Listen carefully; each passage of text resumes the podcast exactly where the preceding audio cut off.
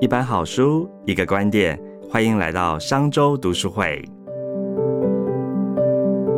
各位商周吧朋友，大家好，又来到我们商周读书会的说书时间了。今天要来跟大家介绍一本近期非常热门投资书哦，《持续买进》的第二部投资篇。想知道如何迈进财富自由的朋友，千万不能错过。我们今天再次邀请到 Smart 致富专栏作家古雨老师来跟我们分享聊聊。先请古雨老师跟大家打个招呼吧。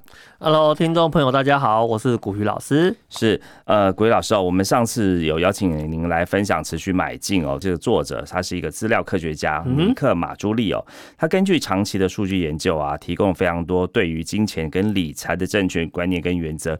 有兴趣的听众可以回顾之前的上一集节目哦。那这一集节目我们要来聊聊该怎么进行投资。首先，我想先请问一下老师啊，就是说我们谈为何应该投资，这个作者在书中提出了三个主要的理由啊，可不可以请老师帮我们解释一下为什么要投资呢？OK，那我们先简单的来聊一下哦，就是作者讲的理由是什么？首先第一个呢，你要为你将来的自己哦做好投资这件事情啊，为你的未来。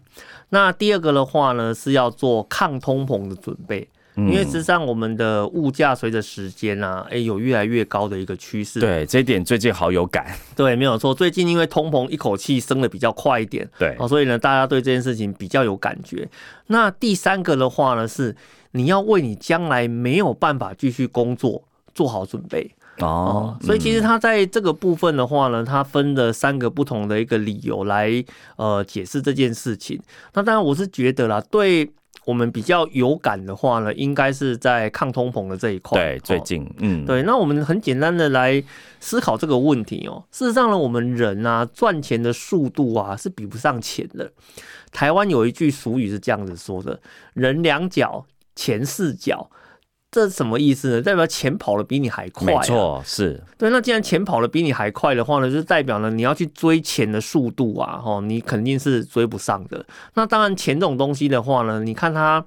发生在什么层面嘛？如果发生在投资上面的话，就代表你如果不投资哦，那你是没有办法追得上财富增长的速度。哦，所以就是你不理钱，钱不理你了。对，那当然了，如果不是放在投资，是放在通膨上面来讲的话呢，你如果不，你如果呢不投资的话呢，通膨早晚一天会把你给吃掉哈。对，那我们很简单的来帮各位讲几个例子啊，比如说像以前我记得我很小的时候啊，我很喜欢喝那个养乐多，嗯。那养乐多你知道一瓶多少钱吗？在我那个年代啊，一瓶只要三块钱。哇，三块钱！那现在要啊，现在的话呢，一瓶至少要七块钱。哇，那这个涨了百分之一倍以上哎。对，然后呢，但你重点是容量不变哦，容量不变，但价格 double。对对对，价格翻倍，但是容量不变哦。这个是养乐多啊。那当然，当然除了养乐多这种例子之外啊。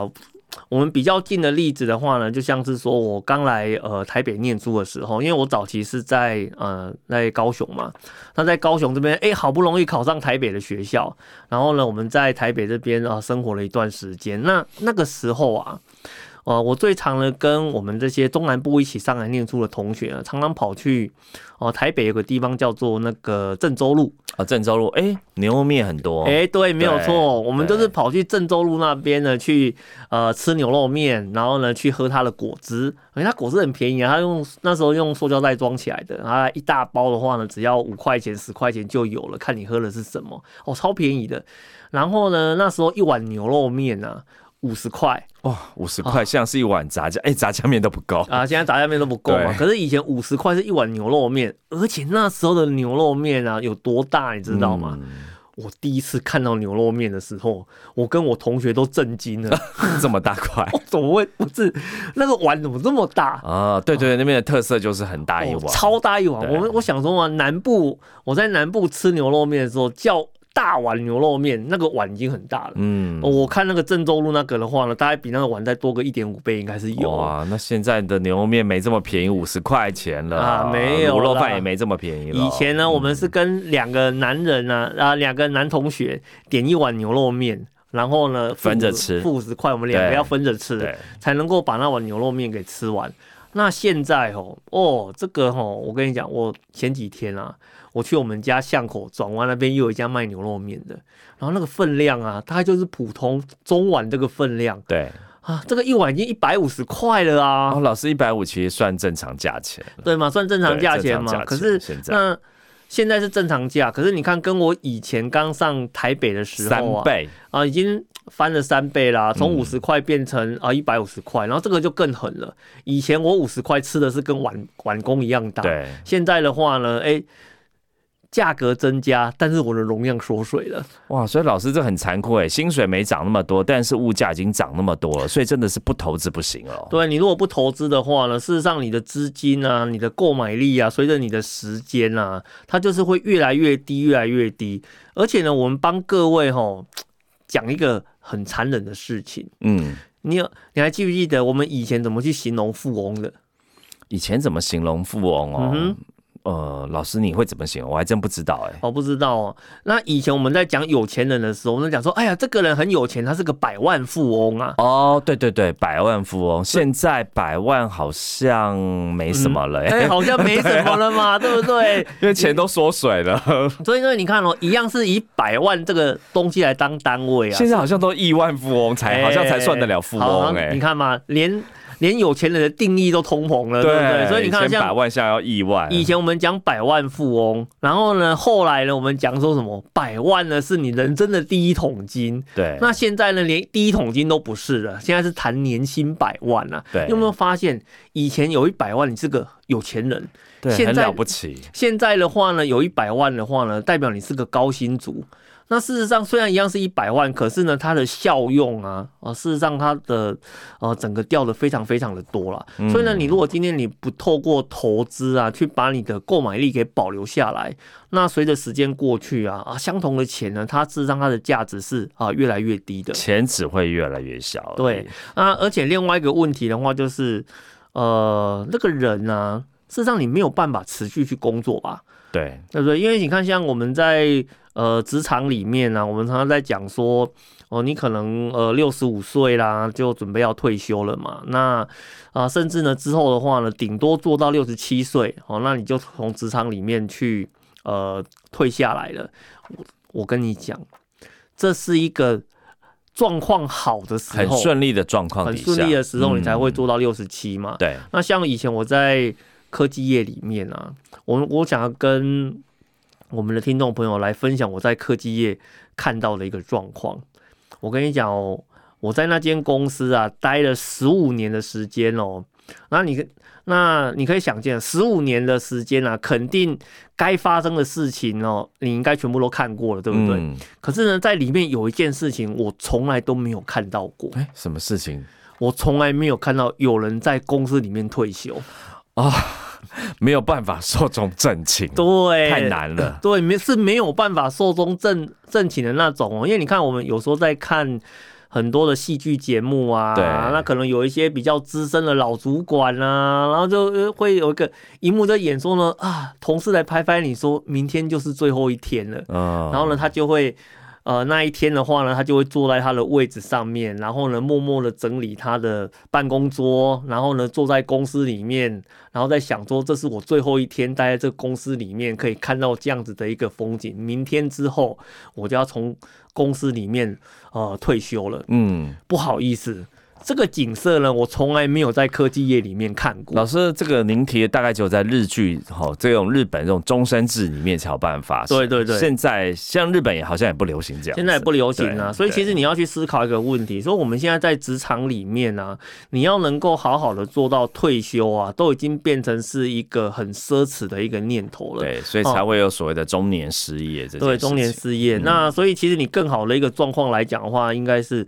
你趁着你还能够在职场里面工作的这段时间呢，然后就要去思考啊，你将来呢，你要怎么呃去呃维持你之后的一个生活？那其实最简单的方式就是你透过投资，然后呢去创造其他的一个呃持续性的一个收入哦。那这样子的话，你面对职场一些相关的问题，让你没有办法在公司待到退休的时候，你还有一个比较。呃，好的一个空间，哎，对，好的空间的话呢，来支来支撑你人生的下半场哦。嗯，所以老实说，好投资一定是要做的事情哦。但是我们一般来说啊，很多人在投资上面，尤其在这个买卖股票上面，很多希望就是逢低买进，好才会赚大钱。但是这个持续买进的作者啊，马朱丽他就说，哎，早晚比晚买好，哎，早一点买比较好，而且最好是尽快买，经常买，持续买，是为什么呢？呃，事实上哦，作者这个人呢，他刚刚呃，刚刚主持人这边有讲到，他是一个资料的科学家。对，那这资料科学家呢，他有一个非常有趣的习性哦，就是所有的东西他都要经过数字来做一个论证。然后呢，在他做呃投资相关的论证的时候啊，他发现一件事情，其实大多数的市场啊，它长时间都是呈现走阳的一个状况。也就是说，随着时间过去啊。它基本上它的一个呃指数的一个价值会随着时间越来越高。诶，那如果你确定这个结论是正确的话，那其实你投资的逻辑就很简单啦。既然东西会越来越贵。那我就越早买不就好了嘛？嗯，啊，其实它的观念就是这个样子哈。哦，它就是吃时间的复利效应这样。对对对，它主要的话呢，就是吃那个时间的一个复利的一个的一个效应。好，反正你越东西会越来越贵，那我就越早去做投入的一个动作。那我尽可能把这一段效益哈，能够把它全部给吃下来。嗯，哦，那当然，他在这边提的一个投入的话哈，它指的是什么？你现在手上呢，如果有多少钱可以拿来做投资？你就不要思考太多了，你就是直接呢，哦，把这笔钱直接投入就好。对，因为刚刚老提到这个，好，包含各种的通膨因素，都会把你的钱钱吃光光。对对对，啊，然后呢，你投入之后的话，哦，它你就是开始去享受呃时间复利的一个呃的一个效果。然后呢，他有去比较一个很有趣的现象哦，就是第一个，呃，逢低买进，然后另外一个的话呢，这是我们很常见的定期定额。嗯，然后他发现呢。你用定期定额的方式投资，或者是说呢，你要去用逢低进场的方式来做投资，跟呢你现在有钱马上就投入到市场去比较，他发现呢，你身上有钱马上就拿去投资啊，你的效果是最好的哦。那为什么他会得到这样子的一个结论呢？对，事实上，如果我们今天呢，你要去做逢低买进的话，那我问你哦。你会不会一有钱马上就去做投资？不会，不会嘛，对不对？那你就会想说呢，那我就要去等到我要等低点，我要等低点出现，对哦，那我呢才要卖在高点。哎，对，这是一个投资很理想的一件 事情，非常的理想哦。那事实上，我们我在推荐序里面的话呢，我有讲到一个我这边呃亲呃亲身发生过的一个呃故事哈，就是呢，我有个朋友。他呢，对于市场的趋势啊变化，他做了好深入的一个研究。对呀，这个当然好好研究啊。对他，呃，大概从呢二零一七年啊、一八年啊、一九年啊，我每年遇到他的时候，他都跟我讲一件事情啊，这个市场哦，早晚呢会崩盘的哦，它不可能会永远呢呈现趋涨的一个状况哦。我感觉到最近这几年呢，它有可能会出现市场的极度的转折。结果啊，在二零二零年的时候，真的被他等到了。哎，二零二零那不就是疫情来的那一年吗？对，没有错，就是 COVID nineteen 的那一年嘛。那如果呢，听众朋友对那一年印象很深刻的话，那那那年发生了什么事情？股市在很短的一个时间内，哦，应该不到半年的时间哦，哦，整体回档的幅度的话，接近哦百分之二十五以上哦，这是一个非常。大幅度的一个回档，那一般来讲的话呢，如果股市呢回档超过百分之二十，我们就会称它是一个熊市嘛。嗯，那那一年的话，很多人都说这是一个大熊市的来临，因为速度太快了。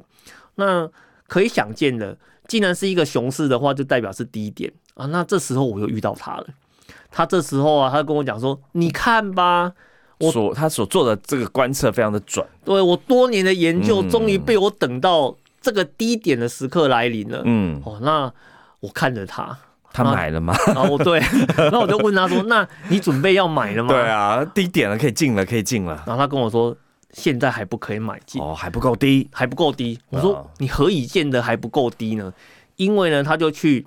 参考了二零零八年的经验，OK，那金呃金融海啸，二零零八年对，二零零八年是金融海啸，对，那二零零八年呢市场的转折是很有趣的，就是它先跌下来，然后呢，后来呢再稍微涨一点点，然后再做第二波的下杀。所以呢，他认为这一次呢会复制二零零八年相同的一个走势，所以我要先等它先回档再下杀，再下杀的时候呢，我再来做买进的一个动作。那我想哦，故事说到这边，各位如果对二零二零年的 COVID nineteen 的那一段股市的行情有印象的话，大家都知道后来发生什么事情了吗？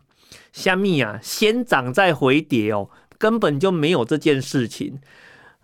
你那个跌下来之后啊啊，全球各地的政府立刻降息，然后呢要去拯救经济嘛，拯救股市嘛。后来就出现了一个我这么多年投资很少看到的吼。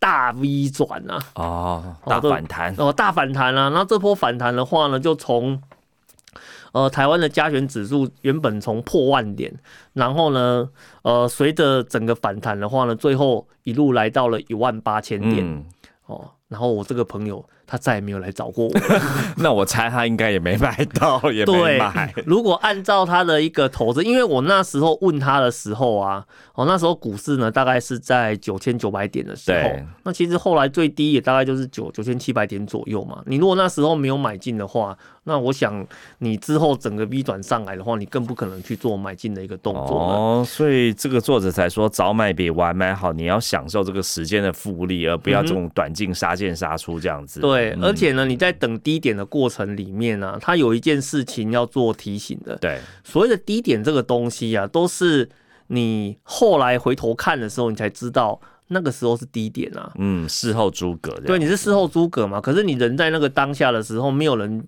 能够去保证现在是呃低点啊，甚至也没有人能够预见啊，接下来会出现一个大 V 转的一个情况嘛。所以你反倒是说，哎，我如果在这件事情发生之前，我原本就有做投资的这些人，你反而呢在不离不弃的过程中啊，你享受到了整个跌下来之后的话，在大幅反弹的一个过程。嗯，所以其实它的一个理念非常的简单哦，就是说你今天呢，如果找到一档。呃，投资的标的物，然后你确定呢，它整个长期的趋势啊是趋涨的，那你要做的正确的选择就只有现在有钱就赶快进场做投资哦，不要用定期定额，对啊，也不要呢去寻找低点哦，因为这样你会错过啊你的整个时间复利的一个效应哦。OK，但是老师这个我们刚才从这一题来讲啊，就是说，哎，作者也提到说，除了看投资的时机以外啊，他说。不要买个股，哎，要买 ETF，是没有错。对，那老师你是建议，像是你的主张啊，是也是不看盘投资，那买 ETF 有什么好处呢？哦，ETF 的好处嘛，其实我们常常这样说哈，ETF 的好处跟坏处都非常的明显哈。对，那它的好处就是呢，呃，你可以去得到整个指数的一个报酬。如果呢，它今天呢这个指数是追踪特定产业。哦，那你就可以透过指数去拿到这个产业所有的报酬。那你如果呢，今天呢是呃指数呢是追踪整体市场，那你就可以拿到这整体市场的一个呃报酬表现。但是如果是投资个股的话，嗯，哎，那就不一定哦。哦，因为你投资呃你投资个股，比如说假设你在。呃，像台湾的话呢，主流是半导体类股好了。对。可是你知道半导体类股里面啊，整个股票浪不浪当的话，也有一两百档哎。那你今天选对了半导体股，跟选错半导体股的话，在相同的时间里面，这可是天堂与地狱的一个差别啊。嗯。好，所以为什么我们常常在讲说啊，你如果不愿意花时间去对你的标的物做研究的话，其实呢，ETF 投资呢才是你最好的一个朋友。所以你看哦，像，嗯，所以你看哦，你看像它里面有举了一个很有趣的故事哦，它比如说它举了一个叫呃剧院一的故事，这个在前几年是一个非常呃流行的一个标的物，因为它是个民营股，对，当初好不流行哦。对，然后这个民营股的话呢，它的特色是什么？你说它会赚钱吗？没有，它也不会赚钱。你说它会发很多股利吗？它也不会发股利。它非常的纯粹，就是有人很不满。哦啊，有机构呢一直在放空它，我呢就是要对抗这个机构，所以呢，他就集结了一批人，说让我们一起来买进这一档股票，把股价做拱高的一个动作，哄抬拉高。哎，没想到真的让他成功了，哎，哦，真的让他成功。结果他在一个非常短的时间里面，刚好有去投资到这一档的投资人，在一个很短的时间内，他整个报酬率大喷发。可是你接下来的话呢，他又想要再去找其他的类股去复制相同的一个动作的时候，哎，没了。你过去的那个情境跟现在的话呢，完全不一样。你完全没有能力能够再复制出一个相同的一个状况。所以呢，我们会讲说，你在买个股的时候啊，如果你不小心被你碰到一次这样子的一个状况的话呢，这个绝对是你的运气好而已，它绝对跟你个股的呃实力一点关系都没有哦。这是第一个。然后第二个的话呢，个股这个东西跟市场不太一样，因为市场的话里面的庄家是谁？里面的庄家是这些企业主啊，甚至呢，整个呃政府在里面做庄嘛。那如果是这些企业主跟政府在做庄的话呢，其实他的目标很简单，他希望他的呃公司的内涵的价值、股市的价值可以随着时间越来越高。所以基本上我们可以肯定，如果我针对呢整个市场来做投资的话，它随着时间它的价值只会越来越高而已。嗯。可是你个股就不是这个样子啦。如果你个股遇到呃，比如说今天，呃，公司呢有一些特殊的状况出来，它有可能在这一次的打击之后啊，就再也回不来了耶，一蹶不振，一蹶不振啊，甚至根本没有回到，没有办法回到那个过去的一个水准。这在我们投资的历程里面，我们很常见啊。对，比如说有些公司哦，它有一条呃黄金的生产线，结果呢，呃，一个公安意外的疏失啊，把整条产线给烧掉了。他从此就失去了啊这条黄金产线，但是不好意思啊，你建制产线的时候，你去借的这些钱，你全部都得还啊，所以导致他收入锐减，但是呢，你的支出的压力哦，在这个时间点变得哦非常的巨大，所以导致公司啊，接下来好几年啊，可能五年六年啊，都再也没有办法翻身了。所以你投资个股就是会有这样子的一个风险，可是呢，你投资 ETF 的话呢，诶。一间公司不好，那又怎么样呢？对啊，是很多间公司。嗯，因为我一档 ETF 的话呢，下面啷不啷当有五十家甚至一百家的公司在里面，然后一家出问题无所谓，我后面几家的绩效可以拉了上来的话，哦，那其实呢，我在投资的一个绩效上面来讲，哦，就没有太大的一个问题啦。嗯，所以我们在这边，我们就会跟呃投资朋友，其实我的建议也是一样的啦。你如果呢不想花时间。针对个股的产业体质跟财务做研究的话，对，那其实 ETF 的投资才是对你来讲最简单有效的一个做法。嗯，OK，可以让你好好工作，然后呢晚上不会睡不着觉，因为怕这个股市哦涨跌太高，让你这样子心情超缓这样子。嗯哼，没有错。老师，那像这个作者啊，马助理也提到说，投资运气很重要。好，这个投资真的是要看运气哦。他说，身为投资人，那要我们要怎么减轻坏运气造成的影响呢？嗯，其实呢，你在年轻人啊跟老年人啊，他的做法会有点不太一样哦。对，那如果呢是年轻人的话呢，你要怎么去避免啊坏运气呢？哦，就是说你可能遇到一些市场非常大的一个震荡哦。那其实年轻的做法。很简单啊，你就早点投资就好了嘛。嗯，享受时间的复利就好。对，因为反正呃市场的话呢，本来就是会呃涨涨跌跌、起起伏伏的。但是你如果呢有足够的时间，你就可以撑过。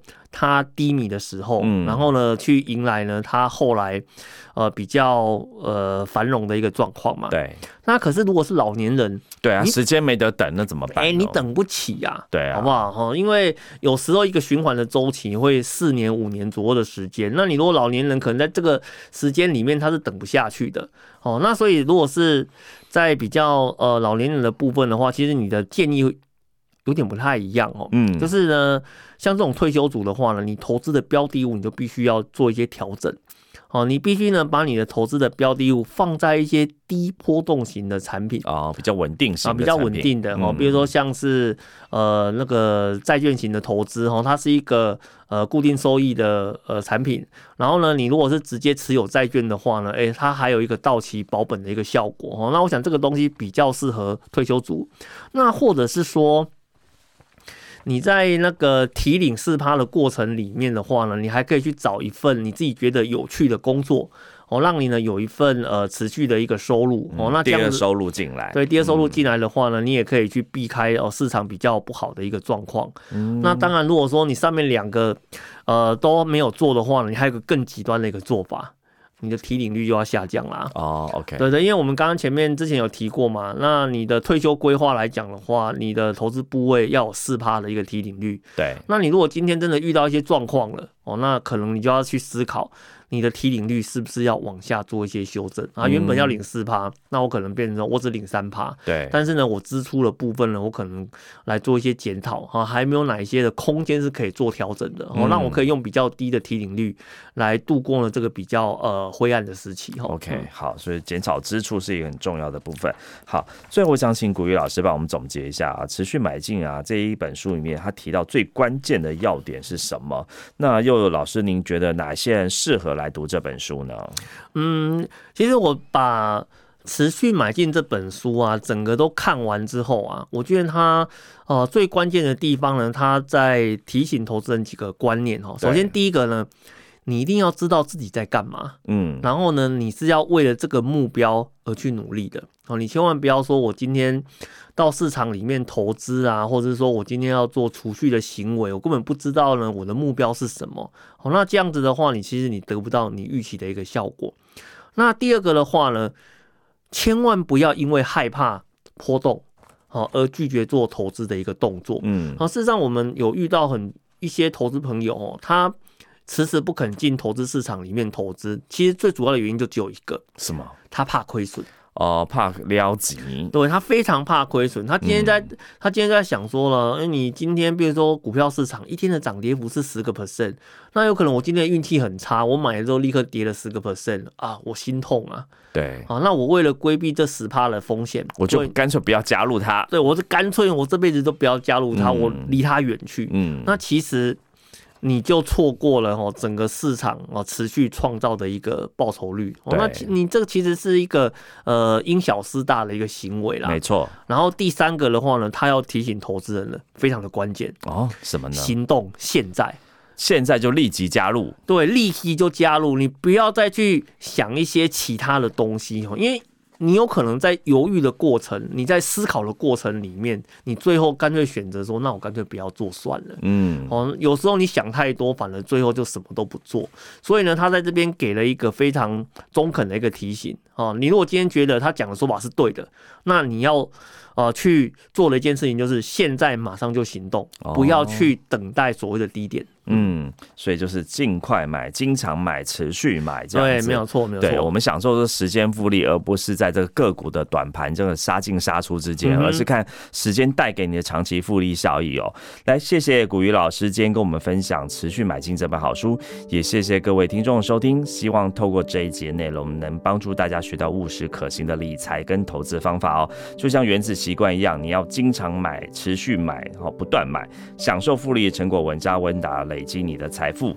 那如果您是使用 Apple Podcast 收听的朋友，也欢迎到评论区留下五星好评跟您的感想，也欢迎您一起来收看《持续买进》这本书哦。谢谢，我们下次见，谢谢老师，好，拜拜。商周读书会集结商业周刊出版的好书选读，邀请您订阅 Podcast 商周吧，或是按赞追踪 FB 粉丝团商周读书会，掌握最新出版讯息。